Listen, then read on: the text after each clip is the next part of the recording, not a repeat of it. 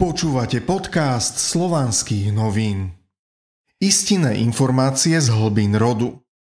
Kón podobnosti Dalo by sa povedať, že priťahujeme ľudí na základe ich charakteru, ich sklonov, ich práce, ich postoju k svetu. Priťahujeme takýchto ľudí, máme takých priateľov. No je to aj náš charakter, naše sklony, naša práca – ktorej sa venujeme, náš postoj k svetu, ktorý prejavujeme. To tých ľudí priťahuje k nám. Na základe týchto podobností sa k sebe ľudia priťahujú, lebo premýšľajú rovnako, konajú rovnako v ľubovoľných situáciách. A takýmto spôsobom si všetci nachádzajú v sebe podobných. Podľa ich záujmov a podľa podobnosti.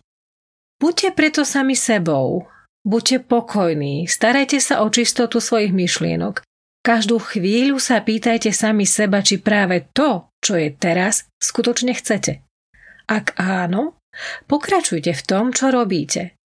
To odradí od vás tých, ktorí sa od vás nemajú čo naučiť a pritiahne k vám tých, od ktorých sa máte niečo naučiť vy.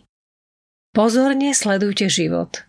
Ten je neustále plynúci bez ohľadu na to, čo robíte a čomu sa venujete.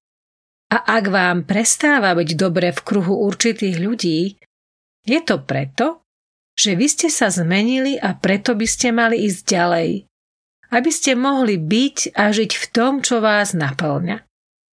A podobní ľudia sa k vám pridajú.